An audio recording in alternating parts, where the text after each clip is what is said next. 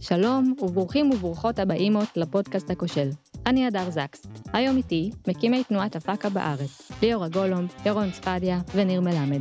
התכנסנו כדי לדבר על ההתמודדות ועיבוד של כישלון, מתוך הניסיון שלנו בפאקאפים לאור אירועי השביעי באוקטובר. אז מה בכלל אנחנו יודעים על כישלונות ומה אנחנו מבינים בזה? בואו אני אספר לכם. מאז הקמת פאקה בארץ לפני כשמונה שנים, הפקנו 80 אירועים, שזה 320 כישלונות שעובדו ויצאו לאוויר העולם, ו-320 אנשים שהוכנו לדבר על הכישלון שלהם על ידי הצוות. ההכנה עם הדוברים לאירוע הוא תהליך משמעותי ומהותי למציגים, שעוזר להם לאבד את הכישלון, לחדד אותו, לגעת בליבה ולצמצם אותו לכדי שבע דקות. אחד הפידבקים המעניינים שאנחנו מקבלים מהקהל אחרי האירוע, הוא שהכישלון שהוצג הוא לא באמת כישלון, בסוף, זה כנראה עניין סובייקטיבי, כשבחלק מהפעמים כישלון של מישהו אחד לא בהכרח נתפס ככה בעיני האחר. יחד עם זאת, נראה שכולם מסכימים, פה אחד באופן אובייקטיבי לחלוטין וחד משמעי, שמה שקרה בשביעי לאוקטובר הוא fuck-up מפואר. אז איך מתמודדים עם כישלון? למה ואם חשוב לעבד אותו? מה יש לנו להגיד על אחריות? בואו נשמע. מחישוב קצר שירון ואני עשינו, פגשתם 320 איש בשבע השנים האחרונות. זה אומר 320 דוברים, ובחישוב גס זה 100 איש בערך לכל אחד. עזרתם להם להתמודד עם הכישלונות, לעבד אותם, לחדד אותם, אז מה אתם יכולים לספר לי על סוגי התמודדות עם כישלונות?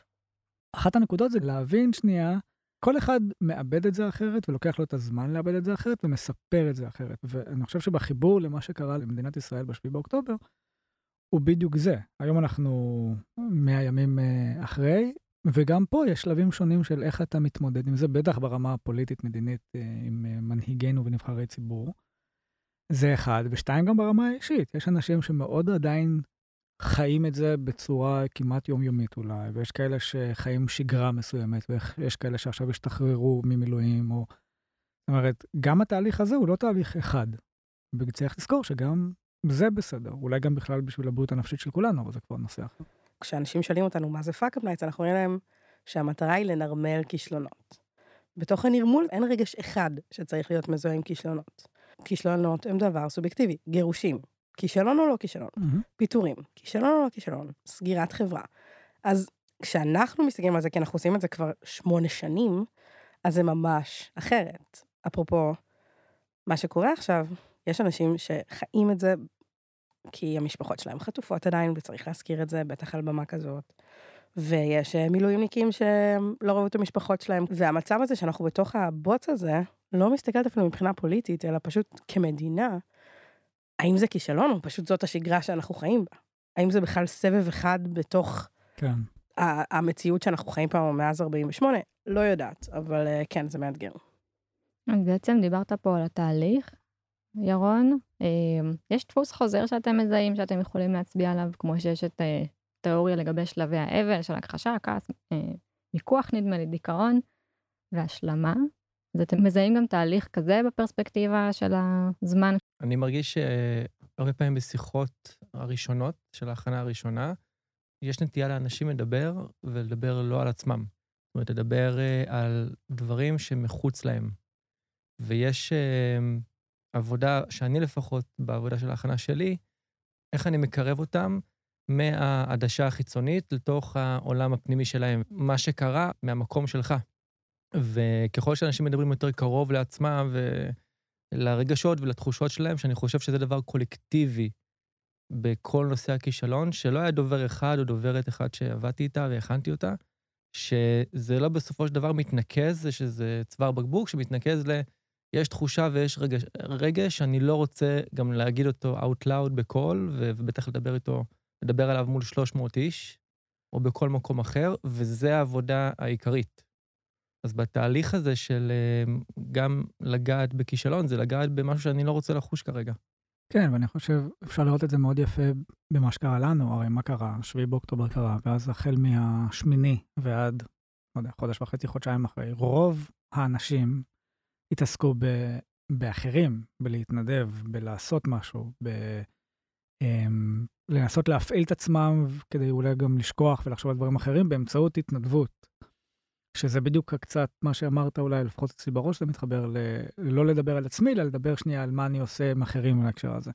ורק אני חושב אחרי תקופה, לקח לאנשים רגע to sink in ולהיות עם עצמם, כי לאט לאט, אני אקרא לזה התלהבות, אבל לא במובן הרע של המילה, ההתלהבות שלה להתנדב פגה, והשגרה חזרה, ועכשיו צריך ללכת לעבודה, וצריך. להיות עם המשפחה, וצריך לחזור לחיים הרגילים, פחות או יותר, כי, כי זה העולם. וצריך גם לאבד ולגעת בדברים שרגע. שמנו בצד. בדיוק, ואז זה, זה בדיוק הנקודה, אני חושב, של, של ה-awakening וההבנה של איפה אני בתוך הכישלון הזה, לצורך העניין. וזה, אני חושב, הנקודה, כמו שאתה מציין, של אוקיי, אחרי שדיברתי על, על האחרים, על, עכשיו אז אני מדבר על עצמי, איפה זה נוגע בי, העניין הזה של הכישלון הכללי שקרה לנו. אני אקח את זה למקום קצת הוליסטי, ויש uh, בכל שיחה על כישלון, זה שיחה על איזה פצע ושיחה על איך אני מרפא משהו ואיך אני רגע עובר דרך זה, כמו כל טראומה, שזה מה שאנחנו חווים כרגע.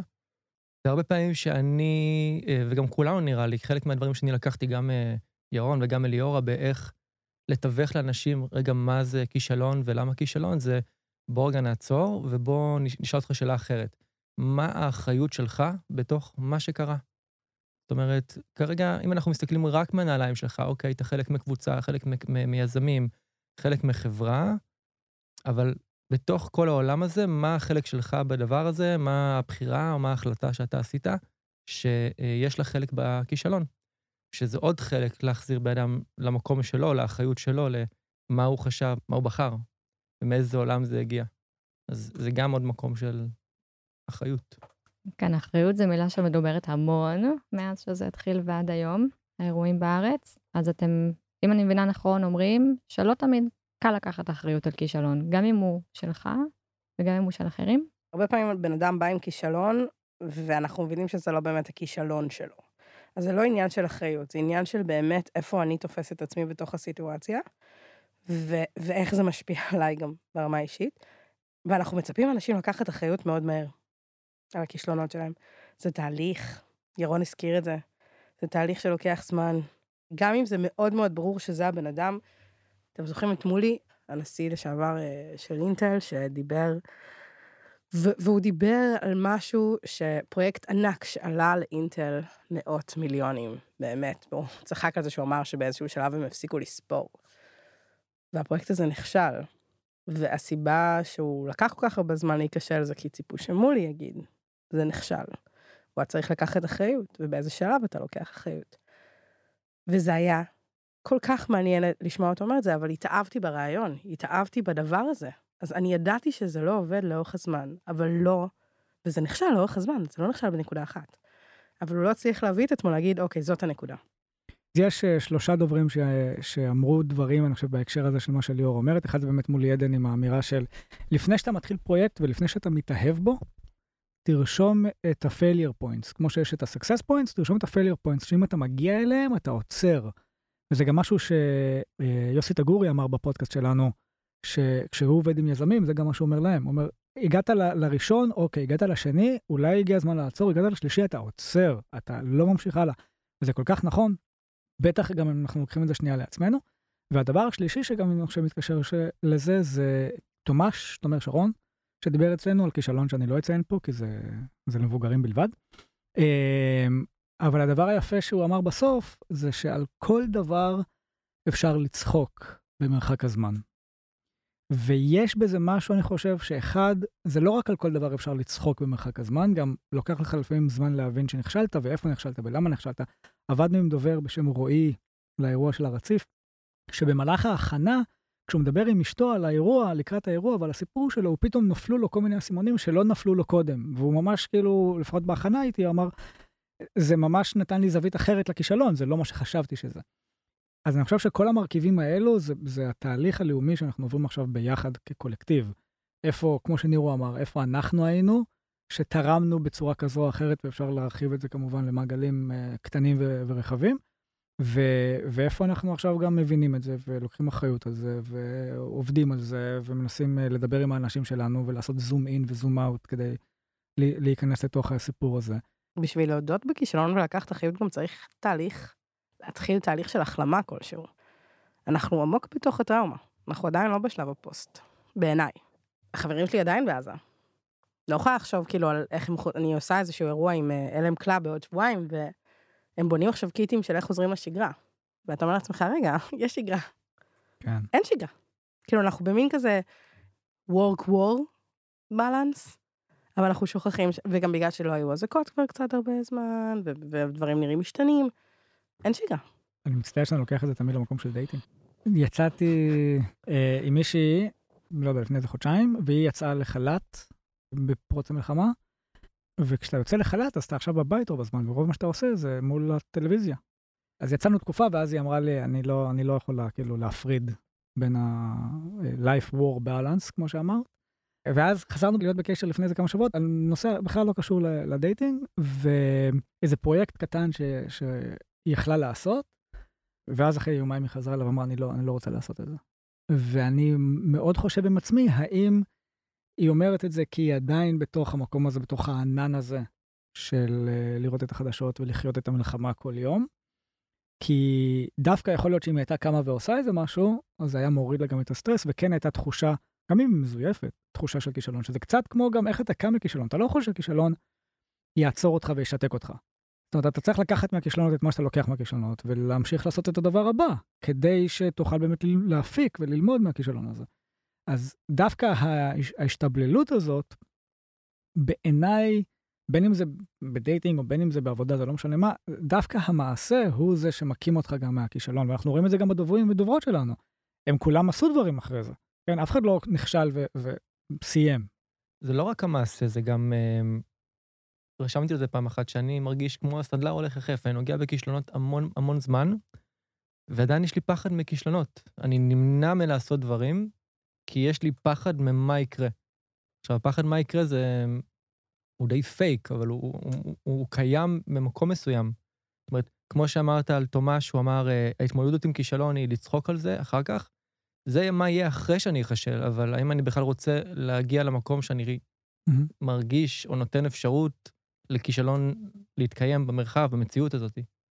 ומה שקורה היום מרגיש לי שזה די ביחד, זה גם טראומה וזה גם כישלון, וגם זה קורה עכשיו, וגם הכל מתערבל ביחד, ובעיניי הדרך לצלוח או, או לעבור דרך זה, זה ממש די דומה למה שאנחנו עושים, ודי דומה למה שמטפלים שונים עושים. בסופו של דבר זה לא לברוח מזה, זה פשוט לדבר על זה.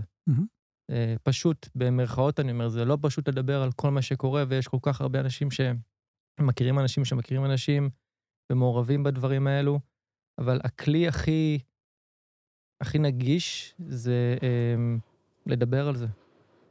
אבל בואו נודה בזה. גם אנחנו לא חזרנו לשגרה. אנחנו לא עושים אירועים, אנחנו לא מקליטים פרקים חדשים, חוץ מזה אולי, ויש לזה סיבה. כי השיח הלאומי כרגע, זה לא שהוא לא מאפשר, אלא הוא מאפשר דברים אחרים. הוא מאפשר הכל סביב המצב הקיים. אז גם אם אתה רוצה להמשיך בשגרה שלך, גם אם אתה רוצה לייצר וגם אם אתה רוצה לעשות, אי אפשר באמת. האם יש לנו את היכולת המנטלית לשבת עכשיו ולצחוק על משהו שהוא לא קשור לזה? אני בדעה אחרת לגמרי. יאיר לפיד, לא הפוליטיקאי העיתונאי, כתב בזמנו אה, על הנאצים. הוא אמר, היה, היו, היו להם אה, תורים לנאצים שרצחו יהודים במהלך היום, היה תור לרופא שיניים אחרי צהריים. והיה להם ילדים לקחת לגינה אחרי צהריים, והיה להם אה, לסדר, אה, לשטוף כלים בבוקר. הם חיו את החיים שלהם, ובאותה נשימה גם עשו דברים נוראים. במידה מסוימת, זה גם היום. דברים, קורים דברים נוראים, קרו דברים נוראים, אבל העול, מי שעדיין צריך לשלם משכנתה, עדיין צריך לשלם משכנתה. מי שיש לו, חלילה הוא חולה, או חלילה הוא בתהליך כלשהו, הוא עדיין בתהליך הזה. וזה זה מתקשר לי גם, כשאחרי השביעי באוקטובר, אז הרבה חברים שלי שהם אה, עולים, שהם עלו לארץ מכל מיני מדינות בחו"ל, עזבו. לשבוע, שבועיים, שלוש, יותר. ואני זוכר שממש חשבתי עם עצמי, האם בית שאתה גר בו, אתה אמור להתקפל ממנו ברגע שקורה דבר כזה, ואז האם זה בית? או מצד שני, המציאות שבה אנחנו חיים היא כל כך אבסורדית, שהדבר הנכון הוא ללכת למקום שבו אין מלחמה כי זה החיים האמיתיים. ואין לי תשובה לשאלה מה, מה נכון ומה לא נכון. אבל ברור לי שיש עכשיו מישהו בשוויץ שגולש והוא חי את חייו, ויש מישהו בארצות הברית שישן עכשיו, והוא לא חושב לקום לאזעקה. החיים, העולם הזה שאנחנו חיים בו, יש בו ספקטרום כל כך רחב, שאפשר להכיל את הכל, כי הכל פשוט קורה. ולהפך, אני אה, מאוד מאמין ב... אני דיברתי עם חבר שלי שהוא היה במילואים מהיום הראשון, הוא לדעתי השתחרר ממש עכשיו, ודיברנו, והוא שואל אותי, איך אתה, איך החיים, מה אתה עושה? ו- ואני מדבר תראה, אתה יודע, בתל אביב, שישי בצהריים, נראה כבר כמעט רגיל. אני עדיין משחק כדורעף בבוקר, אני רץ, אני פה, אני שם, אני פוגש חברים. והוא אומר לי, יופי, כאילו, אחרת בשביל מה אנחנו עושים את זה? כדי שתסבול בבית? וזה, אני חושב, המקום שבו לא רק שאפשר, אלא אני חושב שצריך בשביל הבריאות הנפשית של כולנו. זה כמו שהרי בהתחלה, בטח כולנו, כל מי שעובד במשרד עם אנשים, חשב, אוקיי, חוזרים לעבודה בשמיני באוקטובר? כאילו, מה, מה עושים עם זה? מה עושים עם העובדים? עכשיו, אני עובד בסטארט-אפ שבו האנשים צריכים להיות במעבדה.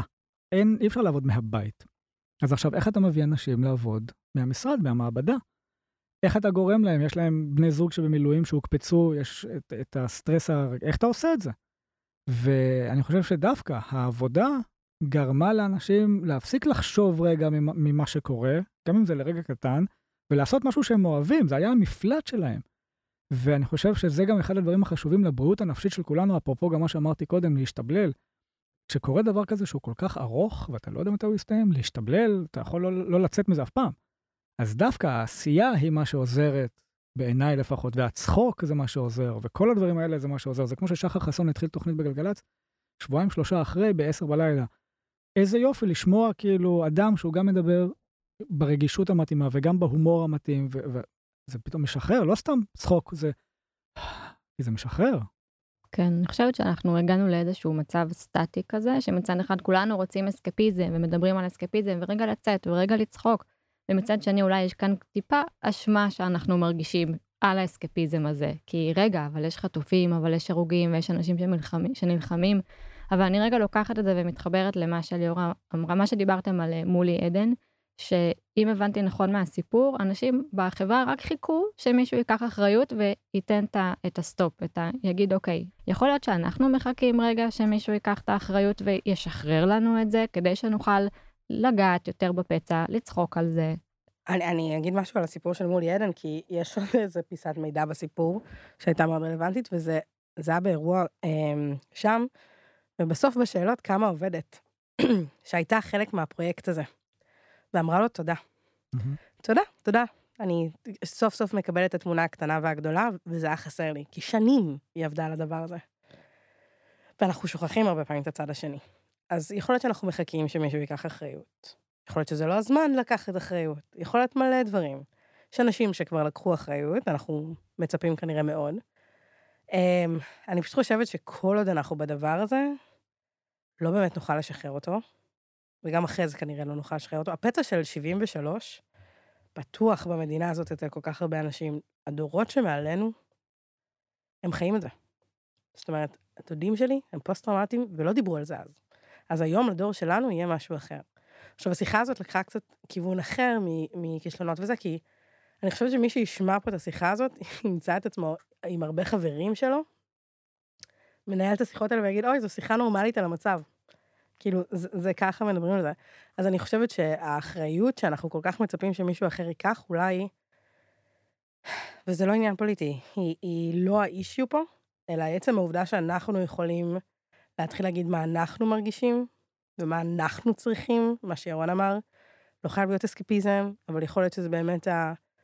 אמ, אנשים ש, שחיים את השביעי באוקטובר ולא קרה להם שום דבר בשביעי באוקטובר. וזה רוב.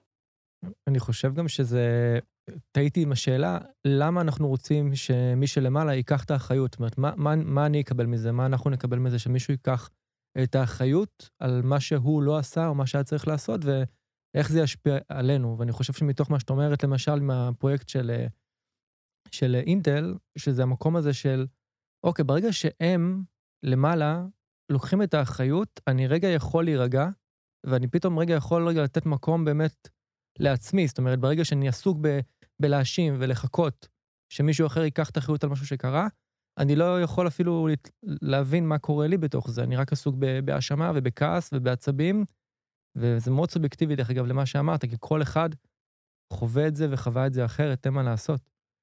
אין, אין דרך אחת טובה להתמודד עם, עם טראומה, אבל משהו בלקחת אחריות די מאזן את המקום של האשמה וזה מרווח ומאפשר את המקום הזה של באמת אה, להתחיל לעשות את העבודה גם, אה, זאת אומרת, העם, אנחנו, מי, מי שלא...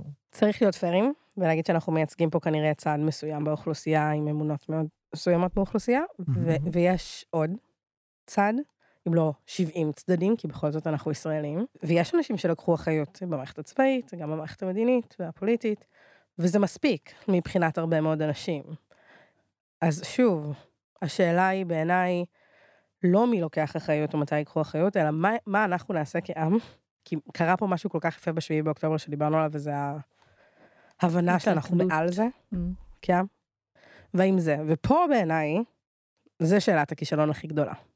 האם נצליח ונשכיל כעם לראות ולהיזכר כל הזמן בתחושה הזאת של הביחדנס, או שהדברים האלה עוד פעם יפרידו אותנו. ופה זה עניין של אחריות אישית גם. אנחנו מדברים כל הזמן על הלמעלה, אבל מה אנחנו כאנשים פרטיים יכולים לעשות כדי שלא ניכשל פה כעם בעוד שלושה חודשים האלה? זו שאלה גדולה מאוד. מתחבר למה שנירו אמר, עשינו אירוע ל... כמה אירועים לחברת ארמיס, וה-CTO וה-co-founder דיבר שם. ואז שאלתי אותו, מהאירוע הזה שאנחנו עושים עכשיו, שהוא אירוע גלובלי לכל עובדי החברה ברחבי העולם, למה אתם עושים את זה? והוא אמר, כי חשוב לנו שהעובד... שכל הצוות, כל הצוותים, שהעובדים, שכולם אה, ירגישו שזה בסדר לנסות, וירגישו שזה בסדר להיכשל, ולדבר על זה, כי, כי אי אפשר להחביא את זה. והוא ממש ציפה שזה, שהאירוע הזה, או האירועים שעשינו, יעודדו שיח שכזה. ואני חושב שזה, הלוואי והיינו במקום שבו כש, כשההנהגה לוקחת אה, ומדברת על הכישלונות שלה, זה יחלחל למטה. זה כמו שהרי תמיד אומרים על פוליטיקאים, על פוליטיקאי או פוליטיקאית שמשנים את דעתם, אז אומרים, זה flip flop, הם, הם לא עקביים, הם משנים את דעתם. כאילו זה דבר רע, אבל זה דבר טוב, כי אתה רוצה פוליטיקאי שלומד, ו- ו- ואומר, טעיתי אם טעיתי, ומשנה דעתו, זאת אומרת, זה דבר חיובי בעצם. הציפייה הזו היא ציפייה שאנחנו קצת אולי צריכים, כדי להכין אותנו לבאות, צריכים להפסיק לדבר עליה, בעיניי לפחות, כי זה קצת כמו לבוא ולהגיד, אני אף פעם לא אכשל. אין דבר כזה. גם אם נכשלת פעם אחת ואתה אומר, אני, אני בזה לא נופל, אתה תיפול בזה עוד פעם, כי אנחנו בני אדם. וזה בסדר גם, ואני חושב שזה גם המקום, שזה בסדר שתיפול עוד פעם.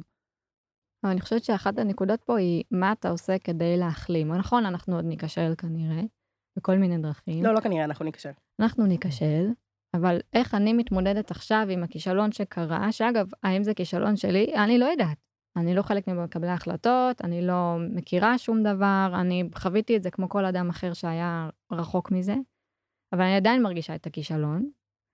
אה, אבל השאלה איך אני מחלימה ממנו. אני לא חושבת שיש תהליך אחד שאנשים צריכים לעבור. לא מי שחווה את זה מעגל ראשון, מעגל שני, מה שזה לא יהיה, פשוט כי כל אחד חווה את זה אחרת. אני אגיד לכם יותר מזה, אני, אני ההורה היחידי כרגע פה בשיחה הזאת, ואני גם מרגישה לפעמים שנכשלתי בביטחון שלו. זאת אומרת, משהו בשביעי לאוקטובר ניפץ אצלי לחלוטין את תחושת הביטחון שאני יכולה לתת לילד שלי, אם זה במדינה הזאת או בעולם הזה או בכל דבר, כאילו... ואני אצא מהארון ואני אגיד שאני בהיריון שוב, אז כאילו, איך אני מביאה לעולם עוד ילד אחרי השביעי באוקטובר? אמ, אז זה שאלות מאוד גדולות, אז אני חושבת שאין תהליך אחד לכל אחד, וזה לא עניין של החלמה גם. ובאופן כללי עם כישלונות, וזה צריך להגיד, מעבר לזה שזה סובייקטיבי וכל אחד רואה כישלונות אחרת, ולמה אמרתי את תיכשלי? כי אנחנו בישראל חושבים שכישלון זה המילה הענקית הזאת, צריך לקרוא משהו מאוד מאוד חד משמעי, ודאי, שכאילו בועט לי בפנים, ולכן אני יודעת שהוא כישלון. לא, כישלונות הם הדברים הכי קטנים בעולם. האם באמת נכשלתי בלתת תחושת ביטחון לילד שלי? זה עליי? לא בטוח. לא בטוח, זה מה שאני מרגישה. האם נכשלתי בזה שלקח לי המון זמן לקום ולהתחיל לייצר ולהפיק יוזמות חברתיות בתוך הסיטואציה הזאת ולעזור?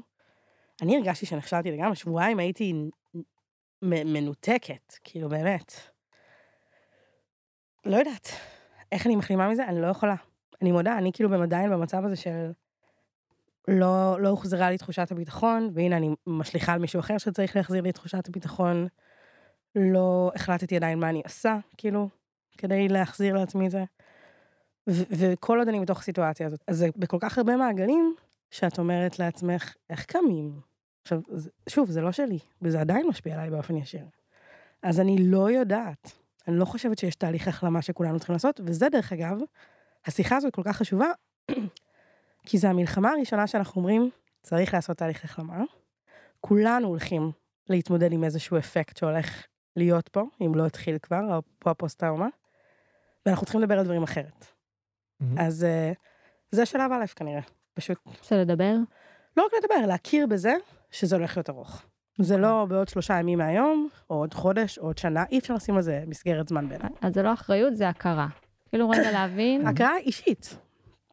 כל אחד צריך להכיר באיפה זה. תופס אותו. כן. האמת שקולקטיבית כבר הכירו, אמרו לנו, 2024 זה שנת לחימה. אמרו לנו את זה. אבל מעניין שאת אומרת, אה, את לא רואה דרך להחלמה. אני לא רואה דרך אחת להחלמה.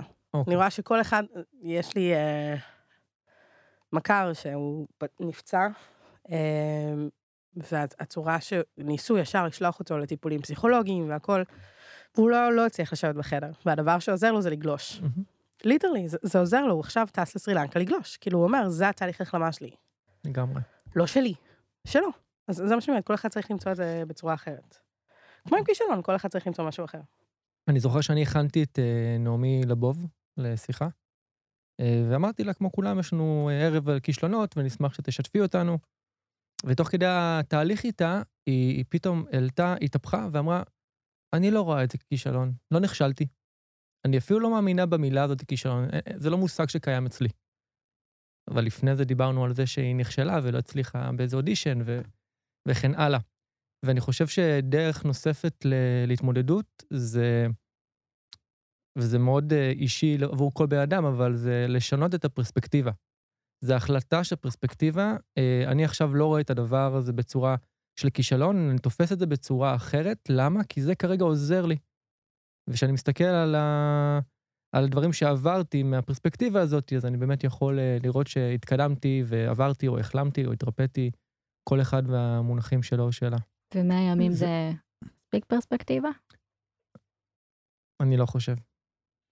זה מצחיק, כי באותו אירוע אה, דיבר אצלנו בחור שהיה בכלא נכון? על אה, הרצת מניות. אני זוכר שהיה לו נורא קשה בהכנה, הוא לא הסכים לגעת בדברים. עכשיו, בשלב מסוים שלחתי לו ראיון שהוא עשה, ואמרתי לו, הנה, דיברת על זה כבר, זה בחוץ, בוא תגיד פשוט את אותו דבר.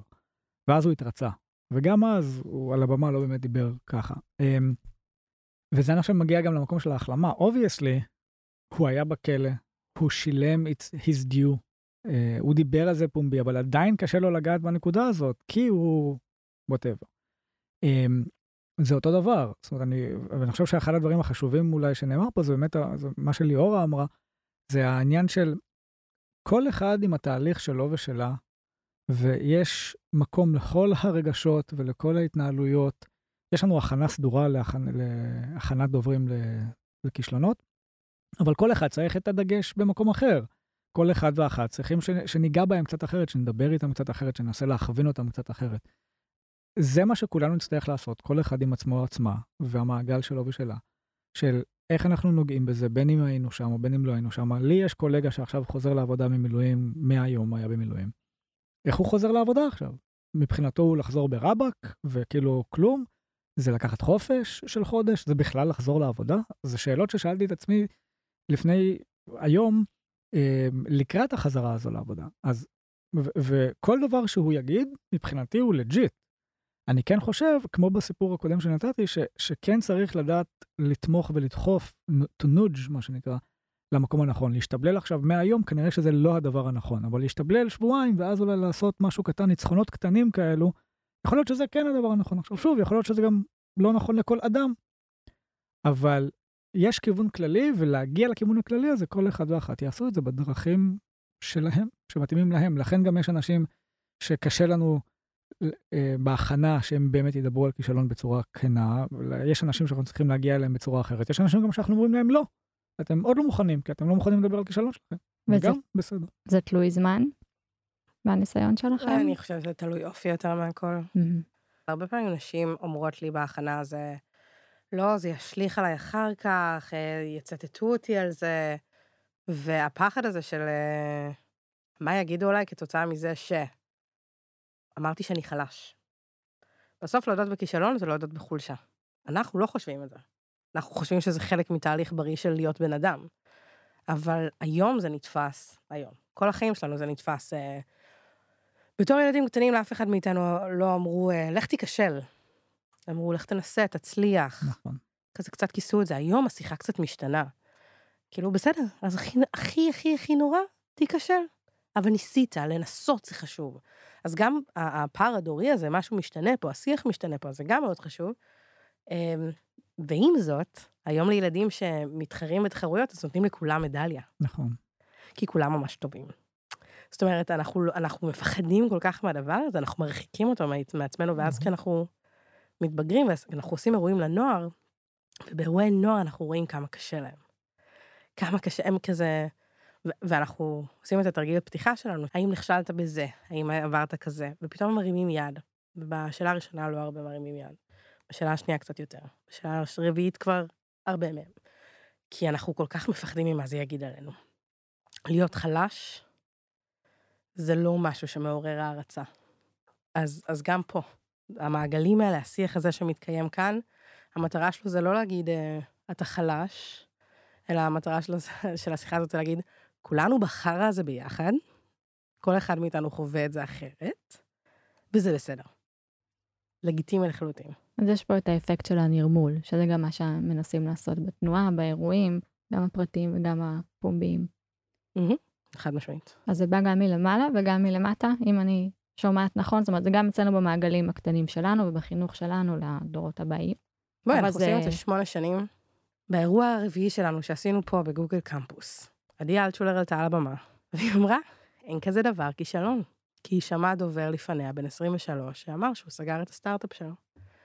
והיא בזמנו הקימה את כנפיים של קרמבו, והיא עבדה עם ילדים הם, עם מוגבליות. ואמרה, הדבר הזה שאתם תופסים ככישלון, הוא ניצחון. אתם עושים, אתם זה, כאילו, העולם ניצחונות שלי, זה שילד אמר מילה, זה שילד עשה צעד, זה שילדה באה לפעולה, עוד פעם, כי היא מצאה קבוצה שהיא שייכת לה. וזה פשוט, זה, אני זוכרת שישבנו שם, ובהתחלה נחרדנו, איך היא אמרה את המשפט הזה, אוי ואבוי, ותוך כדי שהיא דיברה, ובשאלות, משהו נרגע. ואז אה, קפיצה קדימה שנתיים, היה פה יוצר תוכן, את אה, יאיר אגמון, mm-hmm. היוצר של אה, טרמפיסטים וזה, והוא סיפר סיפור מעולה על כישלון, ואז הוא בסוף אמר, מה למדתי מזה? כלום. שום דבר, לא לקחתי מזה כלום. לא, יותר מזה, רביד. רביד הנחתה. רביד הנחתה את האירוע, והיא כאילו ניסתה להוציא משהו שהוא למד מזה. משהו, משהו. והוא אמר, לא, לפעמים הכישלון נכנס בך כמו בוקס או כמו משאית, לא זוכר מה הייתה האנלוגיה, וזה בסדר, אתה צריך לספוג את זה ולהמשיך הלאה. ולא קיבלנו את זה. רביד ניסתה והקהל ניסה, כן, כן, אבל מה תעשה אחרת? כן, אבל מה... כלום, שום דבר, לא עושה כלום אחרת. זה פשוט כואב. ואיך אתם תופסים את זה? בסדר גמור, אבל זה בדיוק מה שאני אומרת, זה לקח לי זמן. גם לי זה לקח זמן. בהתחלה אמרתי, יואו, איזה יאירו. לא מאמינה ש... כאילו, כולם לומדים משהו. אז הבנתי שלא. כי כל אחד תופס את הדבר הזה אחרת. וזה לקח גם זמן לעצמי עם כל האנשים שדיברנו והכנו והאירועים וזה, ואנחנו גם מבקשים אנשים למלא פידבק באירועים, ואם הפידבק לא על האוכל שאין, כן, אנחנו לא מאמינים שהאוכל צריך להיות חלק מהאירוע, אתם באים בשביל התוכן, אז תמיד זה, זה לא היה כישלון. כאילו, סיפורים, זה לא היה כישלון, זה היה כישלון, זה היה כישלון נפלא. ואנחנו שואלים למי הכי התחברת, ואז יהיו לנו שלושה פידבקים על מישהו שאמרו שזה לא כישלון, ואז 80% מהקהל אהב, הכי אהב אותו, הכי התחבר אליו. כאילו, זה כל כך אישי, כי זה איפה זה תופס אותי בזמן הנוכחי והכל, שאתה פשוט, לא, אתה פשוט לומד גם להבין שאתה לא יודע הכל.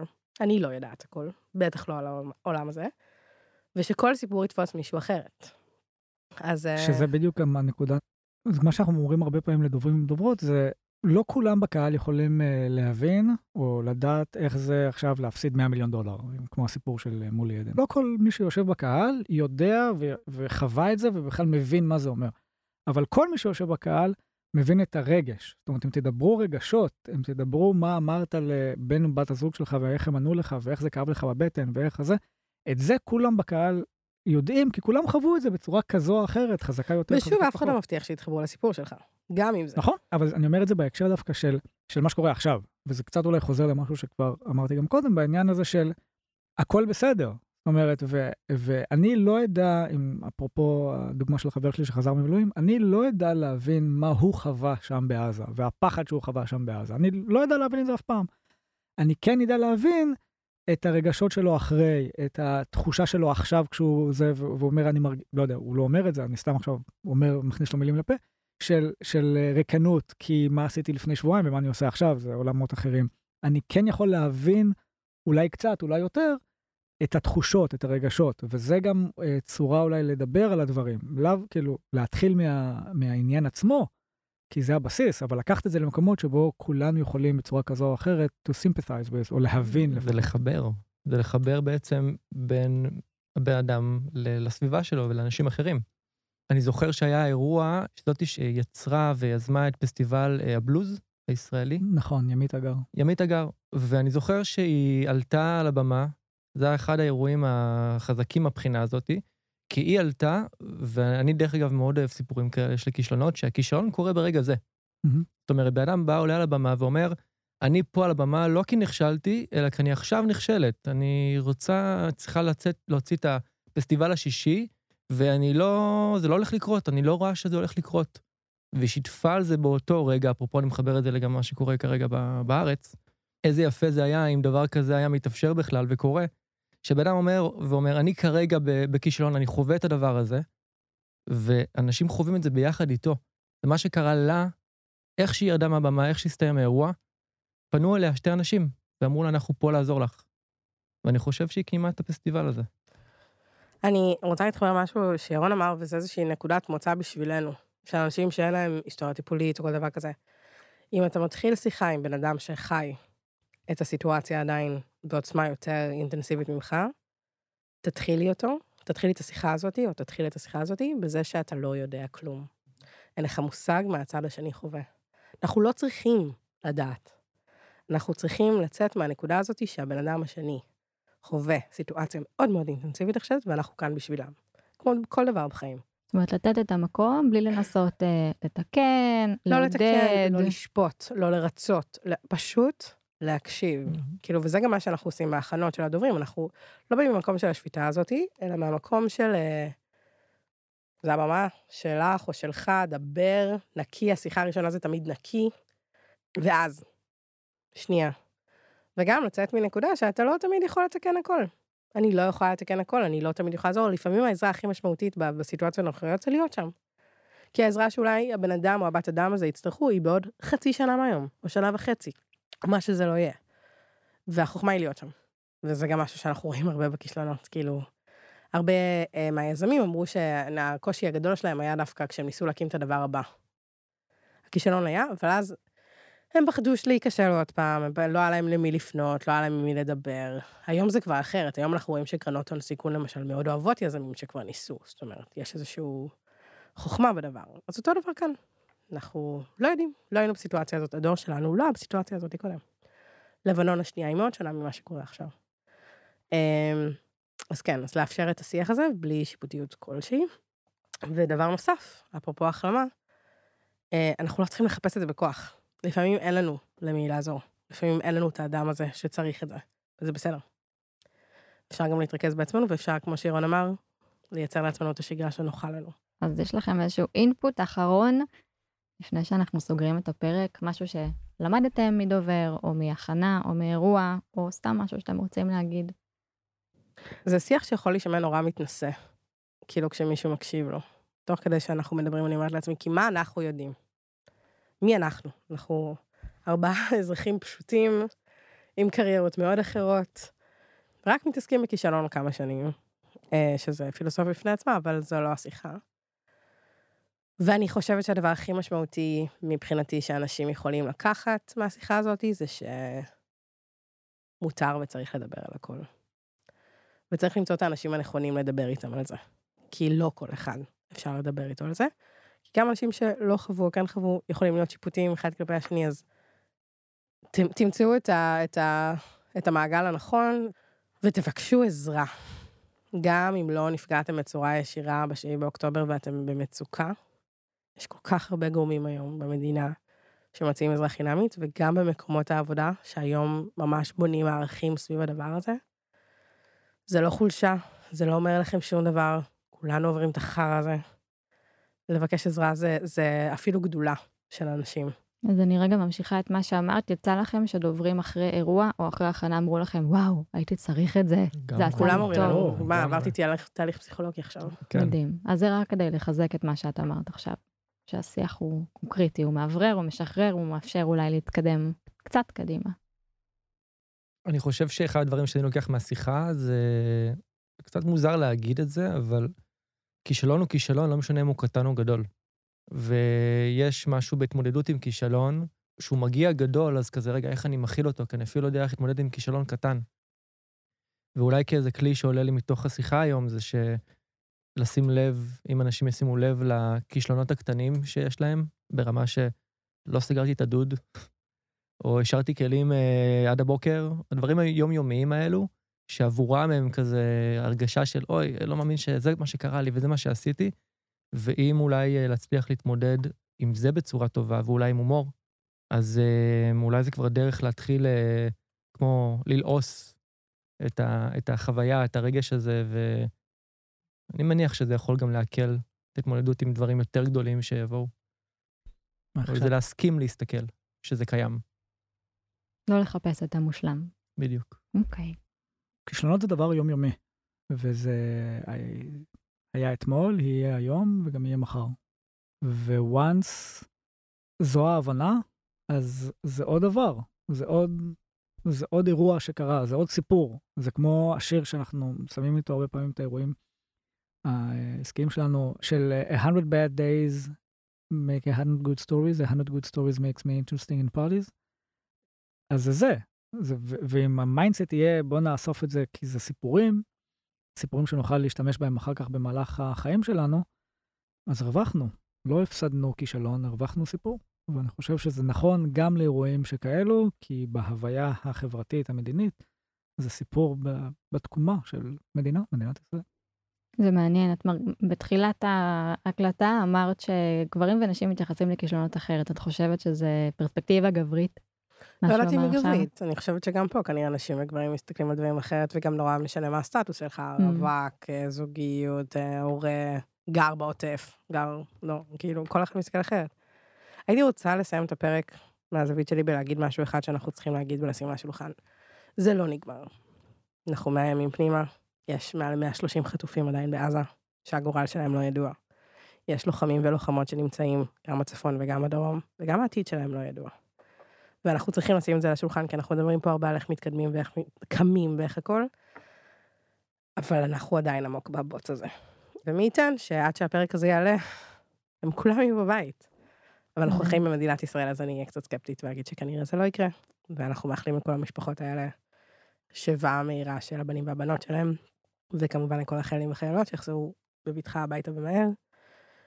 וזהו, ואולי אנחנו נחזור לעשות אירועים כדי לייצר אסקפיזם. אני לא חושבת שיש ניצחון קטן וחיים. ניצחון קטן, כן. זה גם לתת מקום לאנשים נכון. שמחפשים נכון. מקום. זה כמו שמישהו פתח אה, איזה בר בתל אביב מתישהו, אחרי 7 באוקטובר, והוא אמר שהוא הרגיש ממש רע עם זה, ואז מישהו בא לשתות שם, והוא בא אל, אל מנהל העסק ואמר לו, תודה, חיפשתי מקום שאני יכול לשתות ולהתפרק בו. כן, זה קיים לצד הכאב והדברים האיומים שהולכים. זה הייחודיות שלנו, אני באמת מרגיש את זה, ביכולת להיות בגם וגם. זה, זה באמת אפשרי על הנקודה הגיאוגרפית והאדמה הזאת והמקום הזה. להיות בכאב ולהיות ב... ב נקרא לזה קצת עונג, רגע להתענג על משהו, על בירה, או על uh, משחק, או לפגוש חברים. והמעברים האלה, זה יכול להיות עשר דקות ואז שעה ככה, אבל אנחנו איפשהו נולדנו לזה וגדלנו לזה. יש לנו איזה סופר פאוור כזה. ככה צריך. כן. תודה לכם. תודה. אז הייתה לנו היום שיחה שלפחות בעיניי הייתה משחררת, כשבשורה התחתונה יש כמה דברים שברור לנו. כישלון זה דבר אישי וסובייקטיבי, יש מקום לכל הרגשות וההתנהגויות, והתמודדות זה תהליך, והמלצה אישית והצנועה שלנו היא לדבר. תודה רבה לגוגל קמפוס שאירחו אותנו פה, אני הייתי הדר זקס, וזה הפודקאסט הכושל.